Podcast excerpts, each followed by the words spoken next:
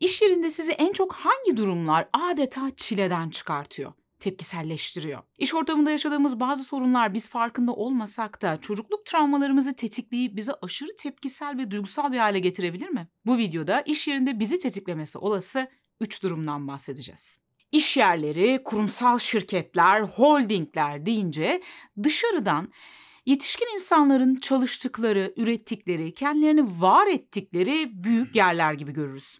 Oysa genellikle gerçekte olan içinde büyük çocukların bulunduğu devasa kreşler olduklarıdır. Bunun sebebi o iş yerini oluşturan en önemli parçalar olan bizlerin her ne kadar dışarıdan fiziksel olarak bir yetişkin gibi görünsek de içeride ruhsal olarak 0-6 yaş döneminde takılıp kalmış yaralı çocuklar olmamızdır. Geçmişte özellikle çocukluğumuzda ya da belki ergenliğimizde bazen bir şeyler yolunda gitmez. Bazen bir şeyler gereğinden fazladır, bazense eksik ya da dengesiz. Ve sonuçta bizler ruhsal olarak yaralanırız. Bu yaralanmaya karşı çocuk zihnimizle bazı savunma mekanizmaları baş etme stratejileri geliştiririz. Mesela kimimiz yaşadığımız acıyı bastırmaya çalışırız, yok saymaya çalışırız.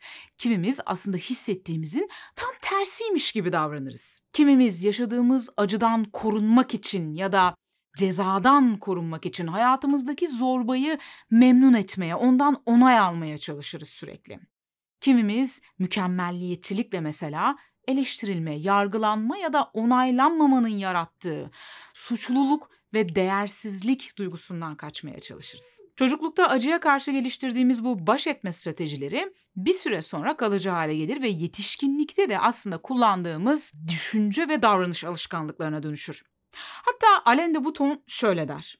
Kişilik dediğimiz şeyin büyük kısmını kaygı ve üzüntüye karşı kendimizi nasıl savunmayı seçtiğimiz belirler. Bu konuyla ilgili kişiliğim dediğin ama aslında travma tepkisi olan 5 davranış isimli videomda ilginizi çekebilir. O videonun da linkini yorum kısmına bırakıyorum. Çocuk zihnimizle acıya karşı geliştirdiğimiz bu savunma mekanizmaları kısa vadede bizi rahatlatır gibi görünse de aslında bizi o hep yaralandığımız ilk andaki hislere götüren, çocuk yaşta takılıp kalmamıza ve yetişkin benliğimizin yeterince gelişememesine neden olan bir döngüye hapseder. Sonrasında farkında olmasak da hep o yaraya benzer yerlere gitmeye çalışırız ve oraya gidip o yarayı iyileştirmeye, yarım kalan işleri tamamlamaya çalışırız. Bu videoda bahsedeceğim işte iş yerindeki bazı durumlarda o çocuk yaşta aldığımız yaraları tetikleyebilir. Ancak bu videonun yanlış anlaşılmasını istemiyorum. Bu videonun amacı kapitalist sistemi destekleyip bütün suçu bireyin üzerine yıkmak değil elbette. Anlattıklarımla karşı taraf tamamen sorunsuz, sorun sizde demek istemiyorum. Zaten amacımız tırnak içinde bir suçlu bulmak değil. Amacımız verdiğimiz tepkilerden yola çıkarak kendimize doğru bir yolculuğa çıkmak. Kendimizi daha yakından tanıyabilmek. Dış dünya ve diğerleri onları nasıl gördüğümüz, nasıl algıladığımız, onlara nasıl tepkiler verdiğimiz bizi bize yansıtan aynalarımızdır aslında. Çünkü onlara verdiğimiz tepkiler, onlara algılama biçimlerimiz, duygularımız, düşüncelerimiz, davranışlarımız bunların her biri içte var olan ve ilgilenilmesi gereken yaralarla, ihtiyaçlarla ilgili bize bazı mesajlar verir. Şimdi bazılarımız şöyle diyebilir ya benim çocukluk travmam yok ki. E, travma deyince aklımıza hep böyle çok somut e, ve nispeten böyle sanki daha büyük, daha şiddetle yaşanan bir takım krizler geliyor. Ancak çocukluk çağında yeterince ya da dengeli bir biçimde sevgi, şefkat, her halinle kabul edilme, onaylanma, güven, güçlü ve yeterli hissetme gibi duygusal bir takım ihtiyaçlarımızın karşılanmamış olması ya da yetersiz ya da dengesiz bir şekilde karşılanmış olması da travmaya sebep olabilir. Ve ebeveynler çoğu zaman bunu farkında olmadan ya da hatta bazen iyi niyetle yaparlar. Bu yüzden çocukluk çağında bir travmamızın olması ille de ebeveynlerimizin kötü insanlar olmasını gerektirmez. Peki gelelim iş yerinde bizi tetikleyebilecek durumlara. İlk durum patronla ya da yöneticiyle sorunlar. Yani genellikle otoriteyle ilgili sorunlar. Bunlar neler olabilir mesela? Patronunuz aşırı öfkeli olabilir, hakikaten zorba gibi olabilir, bencil olabilir, adaletsiz olabilir ya da onun beceriksiz, yetersiz olduğunu düşünüyor olabilirsiniz. Ya da belki onun sahte olduğunu düşünüyor olabilirsiniz. Bu arada bu gerçekten öyle de olabilir. Ama burada üzerinde durduğumuz nokta onun nasıl olduğundan ziyade bizde yarattığı duygu durumu ve bizim onu nasıl algıladığımız. Peki bu durumun sizi tetiklediğini nasıl anlarsınız? Sık sık çalıştığınız iş yerlerinde yönetici pozisyonundaki kişilerle sıkıntı yaşamak. Onun söylediklerinin ve yaptıklarının sizi fazlasıyla tetiklemesi, aşırı tepkiler vermeniz. Mesela kendinizi sürekli onun dediklerini ya da yaptıklarını düşünürken bulabilirsiniz. Ya orada öyle dedi, niye öyle dedi? Böyle yapmamalıydı. Tekrar tekrar zihninizde e, onunla yaptığınız görüşmeler ya da onun dediği bir takım sözler ya da davranışları oynatabilirsiniz mesela. Yani ciddi bir aşırı düşünme, ruminasyon durumunda kalabilirsiniz yöneticinizle ya da patronunuzla ilgili. Ya da mesela belki onun yaptığı bazı davranışlar sizi fazlasıyla hayal kırıklığına uğratmış olabilir. Bu hayal kırıklığı üzerine düşünüyor olabilirsiniz. Ya da belki bir şekilde onu etkilemek ya da onu yönlendirmek için fazlasıyla uğraşıyor olabilirsiniz. Bunların her biri yani ona karşı aşırı tepkisel olmak ya da onun yaptıkları dediklerini aşırı şekilde düşünmek ya da bir şekilde onu etkilemeye çalışmak, ondan sürekli onay almaya çalışmak. Bunların her biri bir şekilde bizim tetikleniyor olabileceğimizin göstergeleri. Bakın birileri haksızlık yaptığında ya da birileri sizi yanılttığında, hayal kırıklığına uğrattığında tepki göstermek elbette ki son derece normal ve sağlıklı olan şeydir. Bu şekilde bizler kendi hakkımızı koruruz ve gelecekteki olası tehditlere karşı önlem alırız. Ancak burada bahsettiğim tepki biraz daha farklı. Eğer bu durumlar sizi diğer çoğu insana göre çok daha fazla etkiliyorsa duygusal olarak da davranışsal olarak da çok daha fazla etkiliyorsa mesela bu durumu aklınızdan bir türlü çıkaramıyorsanız sürekli tüm hayatınızın odak noktası haline getirdiyseniz o zaman bir tetiklenme durumu söz konusu olabilir. Peki bunun kaynağı ne olabilir? Bu tepkilerimiz bize bizimle ilgili ne anlatıyor olabilir?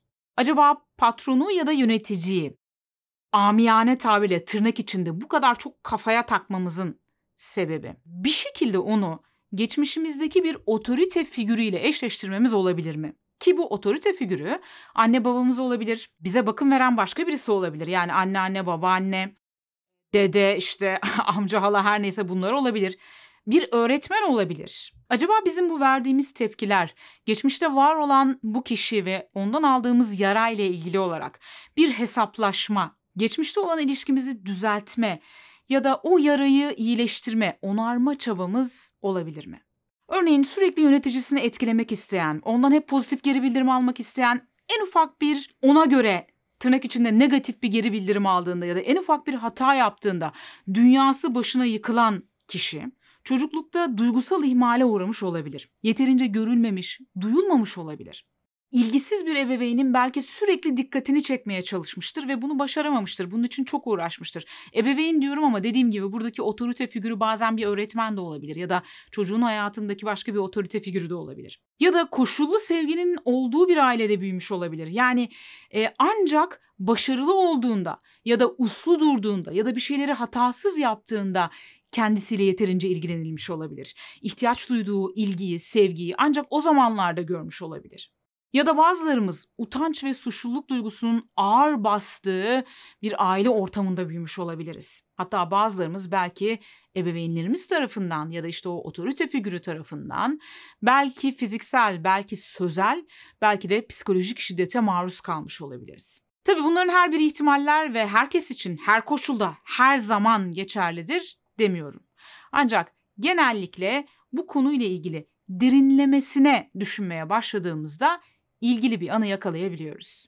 Gelelim ikinci duruma. Mesela sorumsuz ya da tembel çalışanlar. İş yerinde bazı insanları aşırı sorumsuz, tembel, disiplinsiz mi görüyorsunuz? Ve bu durum sizi aşırı derecede rahatsız mı ediyor? Mesela şuna benzer cümleler çıkıyor mu sizden de? Ben bunların yaşındayken asla geç kalmazdım. Hey biz böyle miydik ya?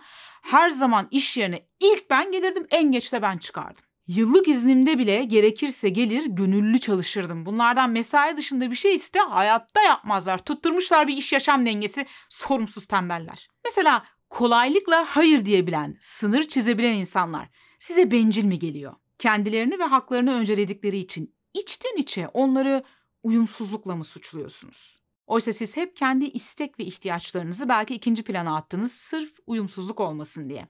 Belki de hiç istemediğiniz işleri yapmak zorunda kaldınız, yaptınız, sesinizi çıkarmadınız. Sorumsuz, tembel ya da disiplinsiz olarak adlandırdığımız, etiketlediğimiz bu insanların bizi bu kadar çok rahatsız etmesinin asıl sebebi belki de bizim zamanında kendimizi koruma, kendi istek ve ihtiyaçlarımızı ifade edebilme, bunu önceliklendirebilme, içimizden geldiği gibi davranabilme, hayır diyebilme, bir parça dinlenebilme ihtiyaçlarımızı fazlasıyla bastırmış olmamız olabilir. Yine koşullu sevginin olduğu ortamlarda büyümüş çocuklar ne yazık ki çoğu zaman onay alabilmek, kabul görebilmek uğruna pek çok istek ve ihtiyacını bastırmak durumunda kalır. Ve bastırılan bu ihtiyaçlar ileride bu ihtiyacı bize hatırlatan diğerleri tarafından tetiklenir ve bizi tepkiselleştirir.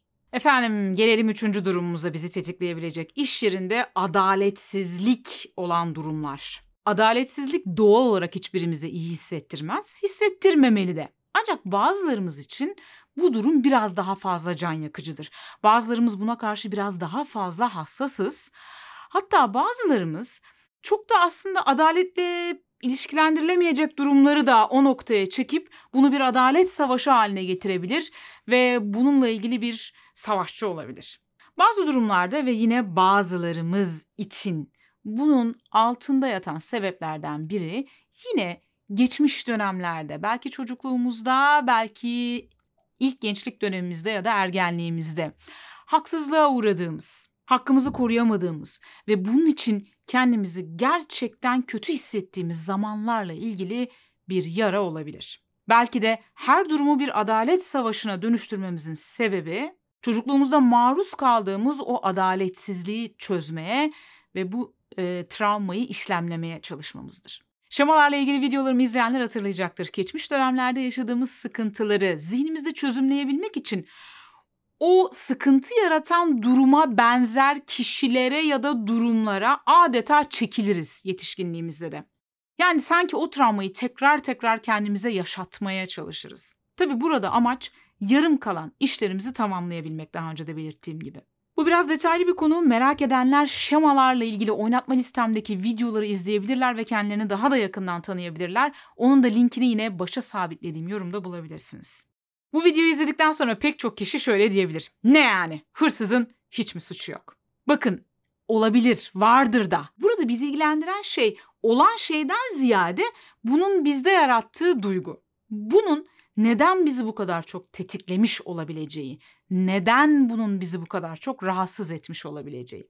Sadece rahatsız eden kişiye ya da duruma takılıp kaldığımızda genellikle yüzeyde kalırız. Ancak bizi rahatsız eden şeyden ziyade neden bu kadar çok bizi rahatsız ettiğini analiz etmeye başladığımızda ise daha derinlere ineriz ve kendimizle yüzleşmeye başlarız ki çoğu zaman asıl çözüm de buradadır. Yani asıl çözüm çoğu zaman bakmayı pek de düşünmediğimiz yerdedir. Öte yandan elbette tek sorumluluk bireyde değildir. İş yerlerinin ve yöneticilerin de çalışanların kendilerini daha iyi hissedebilecekleri, kendilerini var edebilecekleri, toksik olmayan bir iş yeri kültürü yaratma konusunda elbette ki sorumlulukları vardır. Ancak bu kanalda biz daha çok bireysel dönüşümle ilgili konuştuğumuz için işin bu tarafına baktık bu videoda. Kendinizi daha yakından tanıyabilmek, stres, kaygı ve pek çok zorlayıcı duyguyla baş edebilmek için etkili teknikleri merak ediyorsanız eğer bu kanalda her hafta bu konuyla ilgili yeni videolar paylaşıyoruz. Aynı zamanda daha önce paylaştığımız videolarla dikkatinizi çekebilir. Bunları merak ediyorsanız kanalımızdaki oynatma listeleri sekmesine bir göz atmanızı öneririm. Yeni videolarımızdan haberdar olabilmek istiyorsanız kanala abone olmayı ve bildirim zillerini açmayı unutmayın lütfen.